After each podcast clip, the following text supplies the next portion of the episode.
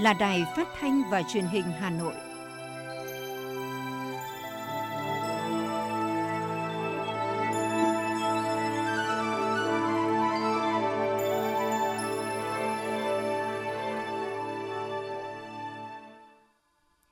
Thanh Hiền và Hoàng Nam xin được đồng hành cùng quý thính giả trong 30 phút của chương trình Thời sự trưa nay, thứ hai ngày 30 tháng 5 năm 2022. Những nội dung chính sẽ được đề cập đến trong chương trình.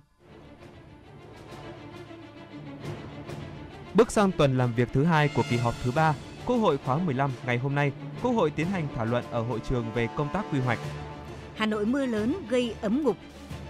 Xin lỗi các bạn, Hà Nội mưa lớn gây úng ngập hơn 4.000 hecta lúa rau màu. Khách quốc tế tăng vọt, Việt Nam trở thành điểm đến được tìm kiếm hàng đầu. Phần tin thế giới có những tin sau, nổ súng tại bang Oklahoma của Mỹ khiến 8 người thương vong. Bộ Tài chính Hàn Quốc công bố các biện pháp kiềm chế lạm phát. Sau đây là nội dung chi tiết sẽ có trong chương trình.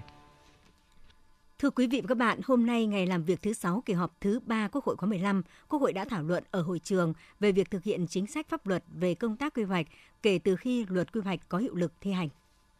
Các đại biểu Quốc hội bày tỏ sự thống nhất với các nội dung trong báo cáo giám sát của đoàn giám sát của Quốc hội và cho rằng việc ra đời của luật quy hoạch năm 2017 đã đặt ra nền tảng pháp lý quan trọng cho sự phát triển quy hoạch, phát triển kinh tế xã hội của đất nước. Tuy nhiên, theo đại biểu Trần Anh Tuấn, đoàn thành phố Hồ Chí Minh, trong quá trình triển khai thực hiện quy hoạch trong thời gian tới, chúng ta cần lưu ý việc cân đối nguồn lực trong triển khai các dự án đầu tư, cần có quy định phân cấp cho địa phương được quyền quyết định bổ sung nguồn lực và danh mục dự án đầu tư mới mang tính cấp bách, đó trong kế hoạch vốn đầu tư công trung hạn mà không làm gia tăng bội chi ngân sách của địa phương. Đặc biệt, theo đại biểu, cần thống nhất thời kỳ quy hoạch giữa các quy hoạch cung cấp.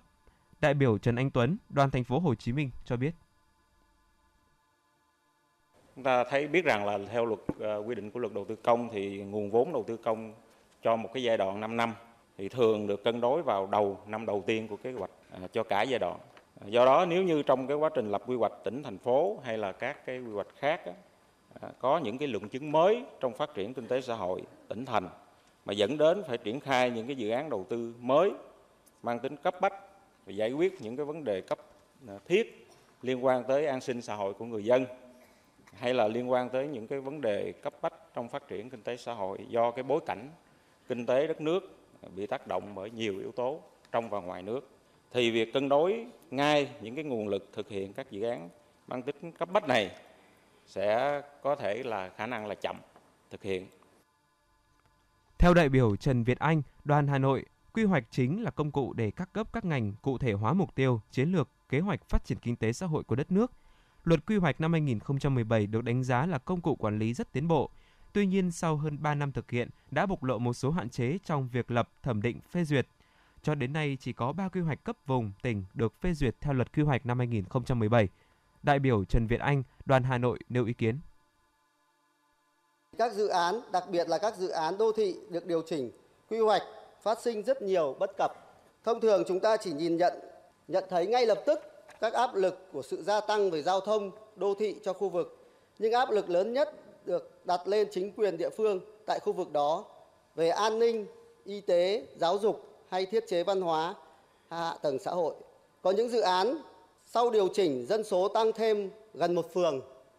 Gánh nặng sẽ được đặt lên chính quyền địa phương và ngân sách nhà nước sẽ phải đầu tư nhiều năm để khắc phục và đảm bảo quyền lợi cho người dân. Trong khi nhà đầu tư được hưởng ngay hạ tầng sẵn có của khu vực. Tôi xin được kiến nghị cần có khảo sát đánh giá tác động đối với các dự án đô thị của các khu vực quy hoạch ổn định được điều chỉnh những năm gần đây để có góc nhìn chính xác về việc điều chỉnh quy hoạch. Đánh giá cao việc Quốc hội lựa chọn chuyên đề giám sát về nội dung này mang tính thời sự rất cao. Các đại biểu nhấn mạnh đây là điều kiện tiền đề để chính phủ Quốc hội xem xét lại một cách nghiêm túc, căn cơ việc xây dựng và tổ chức thực hiện luật quy hoạch đại biểu Nguyễn Anh Trí, đoàn Hà Nội đều ý kiến. Luật thì đã có rồi, nhưng tôi rất mong Quốc hội cho ý kiến lồng ghép vào đâu đó để bổ sung định hướng phát triển không gian ngầm ở các thành phố lớn, nhất là Hà Nội và thành phố Hồ Chí Minh. Tôi nghĩ đây là vấn đề rất quan trọng cho thời kỳ sau 30 năm đến 50 năm nữa. Lúc đó nhu cầu để mở rộng thành phố là chắc chắn sẽ có, mà việc mở rộng thành phố theo hướng lấy thêm diện tích đất ở trên là rất tốn kém, đôi khi là bất khả thi. chỉ có thể mở rộng thành phố theo hướng ngầm dưới lòng thành phố đã có thì sẽ hữu hiệu hơn nếu chúng ta có quy hoạch để xác định được đâu là bến tàu điện ngầm đâu là siêu thị vân vân ngay bây giờ thì sẽ đợi, thì khi đó sẽ thuận lợi hơn và hữu hiệu hơn rất nhiều kiến nghị Quốc hội lựa chọn một số luật mới được ban hành có tính kỹ thuật chuyên ngành để tiến hành giám sát tối cao. Các đại biểu cũng kiến nghị chính phủ cần tập trung chỉ đạo các bộ ngành sửa đổi, bổ sung các văn bản quy phạm pháp luật về quy hoạch còn mâu thuẫn, trồng chéo, đảm bảo việc quản lý, thực hiện quy hoạch đúng pháp luật. Đại biểu Nguyễn Hải Dũng, đoàn Nam Định nêu ý kiến. Một số tồn tại hạn chế làm cho thời gian lập quy hoạch kéo dài có thể thấy như việc hướng dẫn mẫu hóa các nội dung như đề cương nhiệm vụ có những nội dung chưa rõ nên các cơ quan thực hiện mất thời gian nghiên cứu. Thời gian tổ chức đấu thầu thực lựa chọn đơn vị tư vấn lập quy hoạch cũng mất nhiều thời gian. Thời gian tham gia ý kiến nhiệm vụ lập quy hoạch và thời gian thẩm định và phê duyệt tương đối dài. Việc triển khai lập quy hoạch từ khâu lập nhiệm vụ, lập dự toán kinh phí mất nhiều thời gian, tìm hiểu, nghiên cứu, áp dụng. Vì vậy, tôi đề nghị trong nghị quyết giám sát cần có giải pháp khắc phục tình trạng mất thời gian vì các lý do nêu trên. Để đảm bảo hài hòa giữa yêu cầu phát triển nhanh, bền vững, tăng tính khả thi của các đồ án quy hoạch đô thị và quyền lợi ích hợp pháp chính đáng của người dân trong khu vực quy hoạch, các đại biểu kiến nghị Bộ Xây dựng đề xuất chính phủ ban hành các chính sách phù hợp về nhà đất đối với người dân trong khu quy hoạch chưa thực hiện, hạn chế tối đa gây ảnh hưởng đến đời sống, quyền và lợi ích hợp pháp chính đáng của người dân trong khu vực quy hoạch.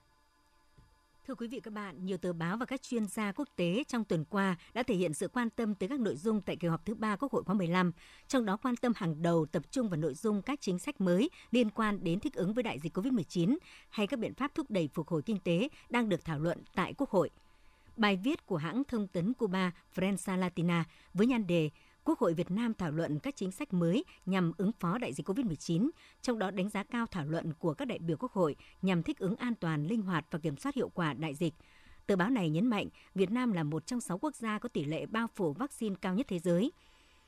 Theo bài viết trên Reuters, tổng sản phẩm quốc nội của Việt Nam đã tăng 5,03% trong quý đầu tiên, cao so với cùng kỳ năm ngoái là 4,72%. Đây là kết quả được báo cáo tại kỳ họp Quốc hội lần này. Phó Thủ tướng Chính phủ Lê Minh Khái vừa ký quyết định giao dự toán ngân sách trung ương năm 2022 thực hiện 3 chương trình mục tiêu quốc gia. Quyết định này giao các bộ cơ quan ngang bộ, cơ quan khác ở trung ương, bộ cơ quan trung ương và các tỉnh thành phố trực thuộc trung ương, các địa phương dự toán ngân sách trung ương năm 2022 thực hiện các chương trình mục tiêu quốc gia, mục tiêu nhiệm vụ năm 2022 thực hiện các chương trình mục tiêu quốc gia về việc triển khai thực hiện dự toán ngân sách trung ương, mục tiêu, nhiệm vụ năm 2022 của các chương trình mục tiêu quốc gia, Thủ tướng Chính phủ giao Bộ Kế hoạch và Đầu tư kiểm tra, giám sát, đôn đốc tình hình triển khai, thực hiện dự toán ngân sách trung ương năm 2022, thực hiện các chương trình mục tiêu quốc gia tại các bộ cơ quan trung ương và tỉnh thành phố trực thuộc trung ương, giao Bộ Tài chính hướng dẫn các bộ, cơ quan trung ương và các địa phương triển khai thực hiện dự toán ngân sách trung ương năm 2022, thực hiện các chương trình mục tiêu quốc gia theo quy định của Luật Ngân sách Nhà nước. Theo quyết định trên, trong vòng 5 ngày làm việc kể từ ngày nhận được phương án phân bổ vốn sự nghiệp chi tiết theo lĩnh vực chi của cơ quan chủ chương trình, Bộ Tài chính thực hiện giao dự toán cho từng bộ, cơ quan trung ương và tỉnh thành phố trực thuộc trung ương chi tiết theo dự án thành phần, lĩnh vực chi theo quy định – tổng hợp kết quả phân bổ dự toán ngân sách nhà nước năm 2022 của các bộ cơ quan trung ương và các tỉnh thành phố trực thuộc trung ương, báo cáo chính phủ để báo cáo Quốc hội theo quy định. Ban Thường vụ Thành ủy Hà Nội đã ban hành kế hoạch triển khai nghị quyết số 15 của Bộ Chính trị về phương hướng nhiệm vụ phát triển thủ đô Hà Nội, gọi chung là nghị quyết số 15. Theo đó, Ban Thường vụ Thành ủy yêu cầu triển khai thực hiện nghiêm túc, hiệu quả nghị quyết số 15, từ đó nâng cao nhận thức, phát huy ý thức trách nhiệm, quyết tâm chính trị, tinh thần tự giác giác gương mẫu của các cấp ủy, tổ chức đảng, cơ quan, tổ chức cán bộ đảng viên trong toàn đảng bộ thành phố về vai trò vị trí và các chủ trương, định hướng của Bộ Chính trị đối với thủ đô Hà Nội đồng thời bám sát các quan điểm, mục tiêu, nhiệm vụ nêu trong nghị quyết số 15 gắn với các mục tiêu, chỉ tiêu, nhiệm vụ, giải pháp được đề ra tại nghị quyết Đại hội đại biểu toàn quốc lần thứ 13 của Đảng và nghị quyết Đại hội đại biểu lần thứ 17 Đảng bộ thành phố để có kế hoạch tổ chức thực hiện. Cùng với đó, cụ thể hóa xác định rõ nội dung công việc gắn với phân công nhiệm vụ cụ thể và gắn trách nhiệm đối với từng tổ chức đảng, cơ quan, đơn vị, địa phương của thành phố trong triển khai thực hiện nghị quyết số 15 theo lộ trình phù hợp, tổ chức triển khai thực hiện quyết liệt, đồng bộ, hiệu quả nỗ lực phấn đấu cao nhất để góp phần thực hiện thắng lợi các mục tiêu nhiệm vụ đã đề ra tại nghị quyết 15 NQTU đề ra.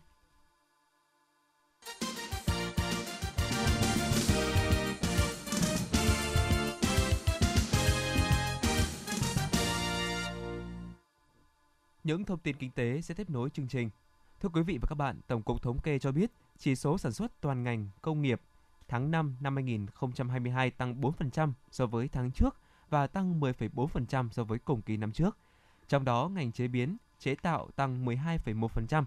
Tính chung 5 tháng đầu năm 2022, chỉ số sản xuất toàn ngành công nghiệp ước tính tăng 8,3% so với cùng kỳ năm trước, cùng kỳ năm 2021 tăng 10%. Trong đó, ngành chế biến chế tạo tăng 9,2%, cùng kỳ năm 2021 tăng 12,5%, đóng góp 7,2 điểm phần trăm vào mức tăng chung. Ngành sản xuất và phân phối điện tăng 5,5%, đóng góp 0,5 điểm phần trăm. Ngành khai khoáng tăng 4,1%, đóng góp 0,6 điểm phần trăm. Ngành cung cấp nước, hoạt động quản lý và xử lý rác thải, nước thải tăng 2,5%, đóng góp 0,04 điểm phần trăm trong mức tăng chung.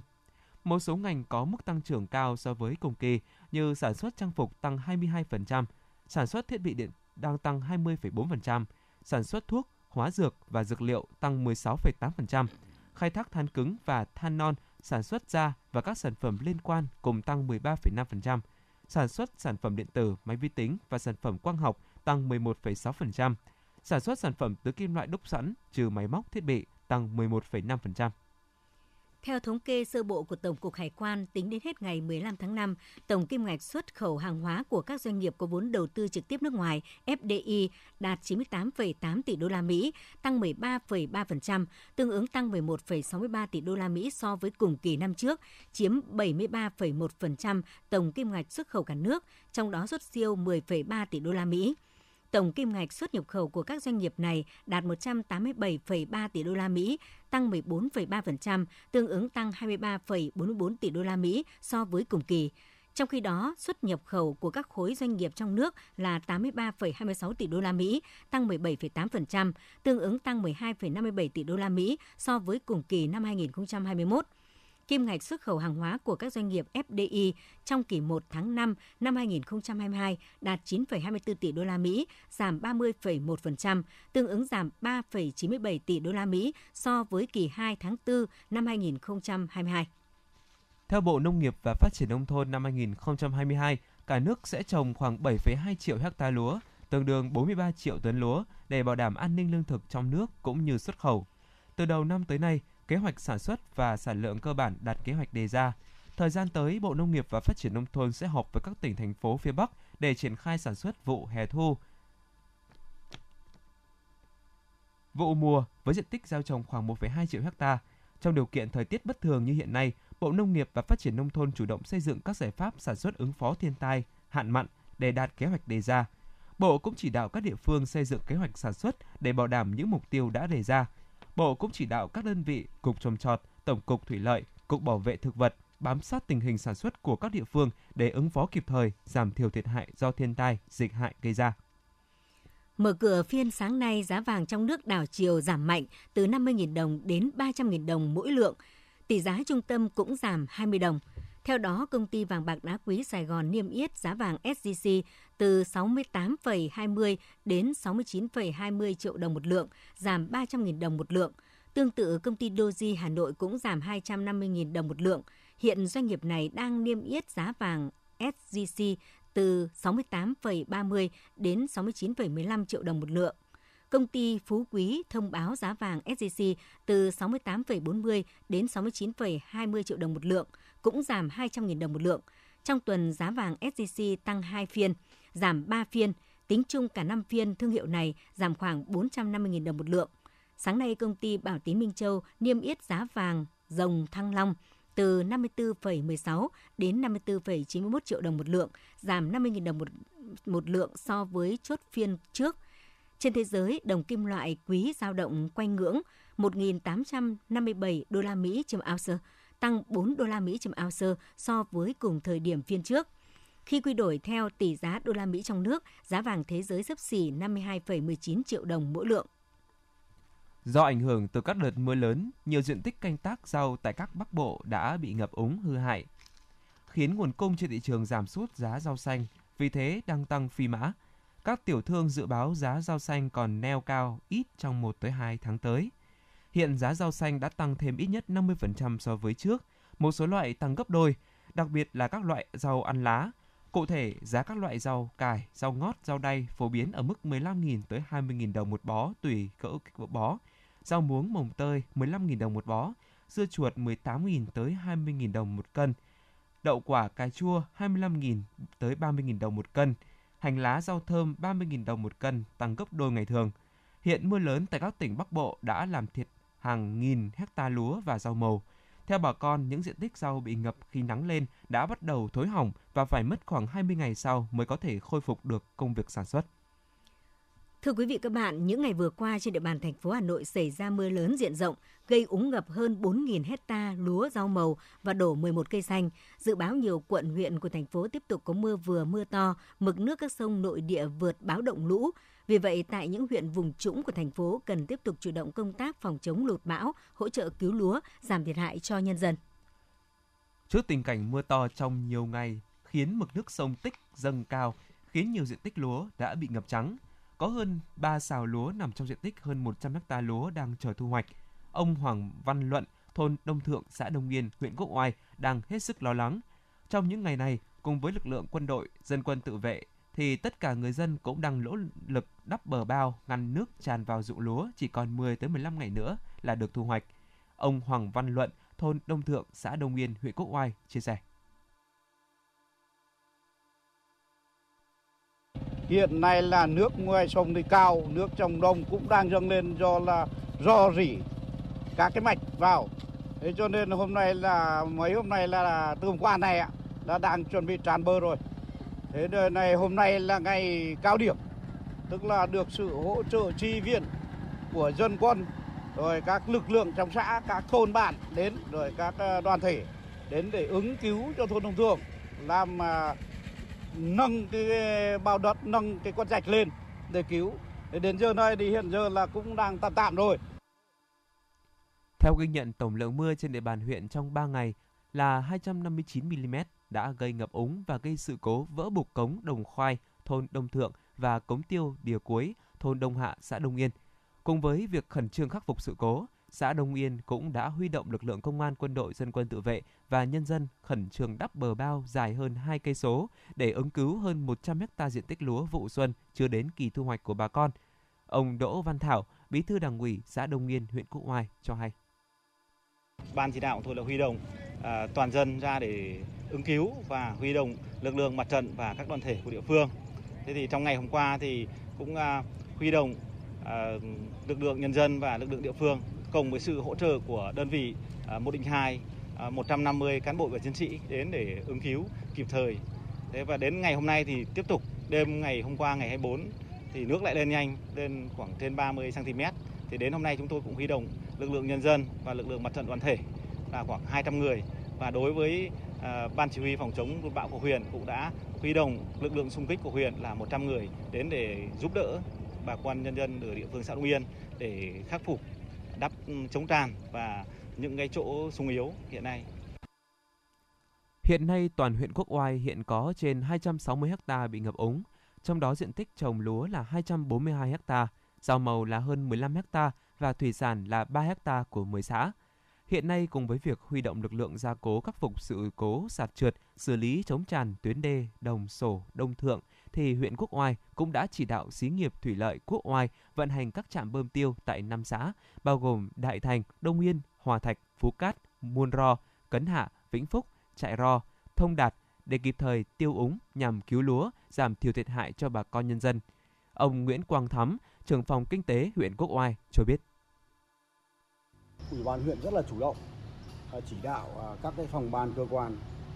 thế và ủy ban nhân xã được thực hiện cái phương châm bốn tại chỗ,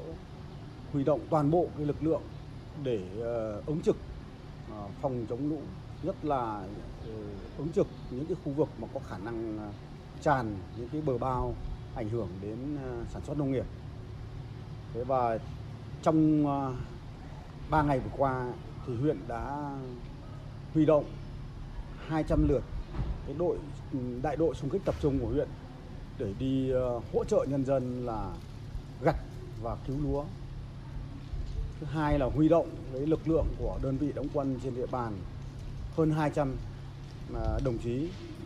để ờ, hỗ trợ cùng với nhân dân là đắp bờ bao nâng cái nâng cao cái cái, cái những cái bờ bao lên để uh, cứu lúa. Về thiệt hại, tính đến ngày 30 tháng 5, mưa lớn đã gây úng ngập 12 điểm giao thông thuộc các quận Long Biên, Nam Từ Liêm và các huyện Gia Lâm, Đông Anh, Hoài Đức. Bên cạnh đó, mưa lớn đã làm hơn 4.000 hecta lúa, hoa màu bị ngập. Trong đó có 3 hecta lúa bị ngập trắng, hơn 3.000 hecta lúa bị ngập 1 phần 2 thân cây, hơn 1.000 hecta rau màu ngập nước. Các huyện có nhiều diện tích bị ngập là Mê Linh, Thanh Ngoai, Thạch Thất, Quốc Oai, Đan Phượng, Hoài Đức, Trường Mỹ, Phúc Thọ. Ông Phạm Minh Thức, Phó Chủ tịch Hội Nông dân huyện Trường Mỹ nói. Nữa là chủ động cái phương tiện tại chỗ và vật tư tại chỗ để mà chủ động thích ứng được những cái điều kiện thiên tai có thể xảy ra. Và khi mà có theo dõi khi, khi có dự báo của à, trung tâm khí tượng thủy văn à, quốc gia ấy, thì sẽ chủ động để mà ứng phó với các cái tình huống ví dụ như là chăn nuôi thì phải chủ động đưa lên cái khu vực mà cao sơ tán các cái con vật lên khu vực cao và các cái cây con mà có thể đến cái thời điểm thu hoạch thì chúng tôi sẽ chỉ đạo để như vậy bà con sẽ chủ động với phương châm là lon nhà còn hơn già đồng để hạn chế đến mức thấp nhất trong cái việc mà ờ, thiệt hại do mưa mùa mưa bão gây ra. Trong khi đó, Đài khí tượng thủy văn khu vực đồng bằng Bắc Bộ cho biết, do ảnh hưởng của rãnh áp thấp kết hợp hội tụ trên cao suy yếu nên đêm nay thành phố sẽ có mưa vừa, có nơi mưa to. Dự báo mực nước sông Tích sẽ đạt mức 7,1 m, vượt báo động lũ cấp 2. Sông Cà Lồ đạt 6,3 m, vượt báo động lũ cấp 1. Sông Bùi đạt mức 5,8 m, dưới báo động lũ cấp 1.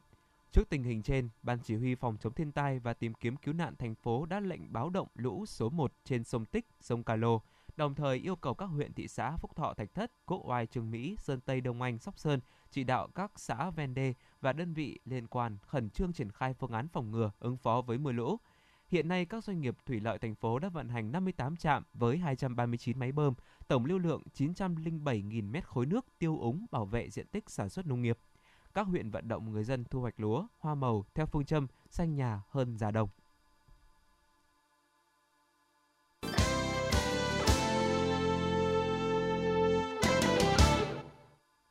Quý vị và các bạn đang nghe chương trình thời sự phát trực tiếp trên sóng FM tần số 90 MHz. Chương trình sẽ được tiếp nối với một số thông tin văn hóa xã hội. Sở Y tế Hà Nội vừa có công văn về việc đẩy nhanh tiến độ tiêm vaccine phòng COVID-19 cho người dân, gửi các cơ sở y tế trong và ngoài công lập, các cơ sở tiêm chủng vaccine trên địa bàn thành phố. Sở Y tế Hà Nội đề nghị Trung tâm Kiểm soát Bệnh tật thành phố Hà Nội căn cứ kết quả dự trù nhu cầu sử dụng vaccine của các quận huyện thị xã, tiến độ phân bổ vaccine của Bộ Y tế, xây dựng dự trù nhu cầu kế hoạch tiếp nhận, phân bố, sử dụng, điều truyền vaccine phòng COVID-19 cho người dân trên địa bàn thành phố, bảo đảm sát thực tiễn, kịp thời, tiết kiệm hiệu quả. Tính đến hết ngày 25 tháng 5, toàn thành phố Hà Nội đã tiêm được hơn 18,4 triệu mũi, trong đó mũi 1 đạt 98,9%, mũi 2 đạt 96,4%, mũi bổ sung đạt 100%, mũi nhắc lại đạt 95,6%. Số liệu mới nhất từ Tổng cục Thống kê cho thấy, khách quốc tế đến Việt Nam trong tháng 5 đạt 172,9 nghìn lượt người, tăng 70,6% so với tháng trước và gấp 12,8 lần so với cùng kỳ năm ngoái. Đó là tín hiệu tích cực sau khi Việt Nam công bố mở cửa hoàn toàn du lịch từ 15 tháng 3. Các đường bay quốc tế được khôi phục trở lại và nhiều đoàn khách quốc tế đến Việt Nam tham dự SEA Games 31. Tính chung 5 tháng đầu năm 2022, khách quốc tế đến nước ta đạt 365,3 nghìn lượt người, gấp 4,5 lần so với cùng kỳ năm trước, nhưng vẫn giảm 95% so với cùng kỳ 2019, năm chưa xảy ra dịch COVID-19. Dữ liệu phân tích thị trường của Google cho thấy đang có sự gia tăng rất nhanh lượng tìm kiếm về du lịch Việt Nam khi Việt Nam chính thức mở cửa du lịch quốc tế từ 15 tháng 3. Trên toàn cầu, Việt Nam giữ vị thế là một trong vài quốc gia có mức tăng trưởng cao nhất đạt trên 75%. Các thị trường tìm kiếm nhiều nhất về du lịch Việt Nam là Mỹ, Úc, Singapore, Pháp, Nhật Bản, Đức, Canada, Ấn Độ, Anh, Thái Lan. Trong đó, lượng tìm kiếm về hàng không đến Việt Nam từ đầu tháng 3 năm nay tăng vọt. Nếu ngày 1 tháng 3 tăng 283% so với cùng kỳ năm trước, thì đến 15 tháng 3 tăng lên 386%. Đến đầu tháng 4 năm nay tăng vọt lên 600% và tới trung tuần tháng 4 thì đạt tới mức tăng 800% so với cùng kỳ năm ngoái. Lượng tìm kiếm quốc tế về cơ sở lưu trú tại Việt Nam cũng cho thấy chiều hướng tăng trưởng rõ rệt. Thời điểm mùng 1 tháng 3, lượng tìm kiếm tăng 27% so với cùng kỳ, đến giữa tháng 3 tăng lên 40%, và đầu tháng 4 đã vọt lên 114% so với cùng kỳ năm trước và tiếp tục duy trì ở mức tăng cao trong tháng 4. Mới đây, nền tảng du lịch lớn nhất thế giới TripAdvisor với hơn 60 triệu thành viên đã công bố danh sách những điểm đến được yêu thích nhất châu Á năm 2022, trong đó có hai cái tên của Việt Nam là Hà Nội và Đà Nẵng. Đứng ở vị trí thứ 13, Hà Nội được giới thiệu là thủ đô duyên dáng phát triển hiện đại nhưng vẫn bảo tồn các di tích lâu đời. Hồ nước, công viên và các đại lộ dợp bóng cây cùng hàng trăm đền chùa càng tăng thêm sức hút cho thành phố. Du khách có thể dễ dàng khám phá bằng taxi. Còn Đà Nẵng đứng số 21 trong danh sách được đánh giá là thoải mái và thân thiện, ẩm thực hấp dẫn. Tham gia các tour khám phá ẩm thực là cách hữu hiệu nhất để trải nghiệm văn hóa cuộc sống. Chip Advisor còn gợi ý du khách khám phá hang động trên núi Ngũ Hành Sơn và thưởng thức đồ ăn đường phố. Ngày hôm nay, Sở Giáo dục và Đào tạo Hà Nội công bố số lượng học sinh đăng ký dự tuyển vào lớp 10 của từng trường trung học phổ thông công lập không chuyên năm học 2022-2023. Tổng chỉ tiêu tuyển sinh vào lớp 10 của các trường công lập không chuyên là 69.020 học sinh. Căn cứ vào số lượng học sinh đăng ký dự tuyển và chỉ tiêu được giao, học sinh có thể biết được tỷ lệ trọi vào lớp 10 của từng trường trung học phổ thông công lập năm học 2022-2023. Theo quy định của Sở Giáo dục và Đào tạo Hà Nội, học sinh không được thay đổi nguyện vọng dự tuyển. Năm học 2022-2023, mỗi học sinh được đăng ký dự tuyển tối đa vào 3 trường trung học phổ thông công lập, xếp theo thứ tự nguyện vọng 1, nguyện vọng 2 và nguyện vọng 3. Thưa quý vị các bạn, nhằm nâng cao chất lượng kỹ thuật, hai kênh truyền hình phục vụ quý khán giả thủ đô và khán giả các tỉnh lân cận, khu vực phía Bắc từ ngày 1 tháng 6 năm 2022, Đài Phát thanh và Truyền hình Hà Nội thay đổi việc phát sóng trên hạ tầng phát sóng số mặt đất DVB-T2 với chất lượng hình ảnh âm thanh đạt tiêu chuẩn Full DH1080i. Để thu tốt chương trình truyền hình của Đài Hà Nội, quý khán giả cần lắp đặt anten, thu sóng số và dò lại kênh TV theo các bước sau. Bước 1. Nhấn chọn nút Home trên điều khiển. Bước 2. Trong phần giao diện Home, chọn mục Cài đặt rồi nhấp chọn Thiết lập Digital dò kênh kỹ thuật số. Bước 3. Trong menu Thiết lập Digital, nhấn chọn dò đài kỹ thuật số tự động rồi nhấn chọn đồng ý để máy thực hiện quá trình dò kênh. Hệ thống TV sẽ dò kênh tự động, khán giả chỉ cần đợi vài phút để TV ghi nhớ kênh là có thể trải nghiệm các chương trình truyền hình yêu thích. Nếu gặp bất cứ vấn đề gì cần hỗ trợ kỹ thuật, xin vui lòng liên hệ qua hotline 0948 296 189.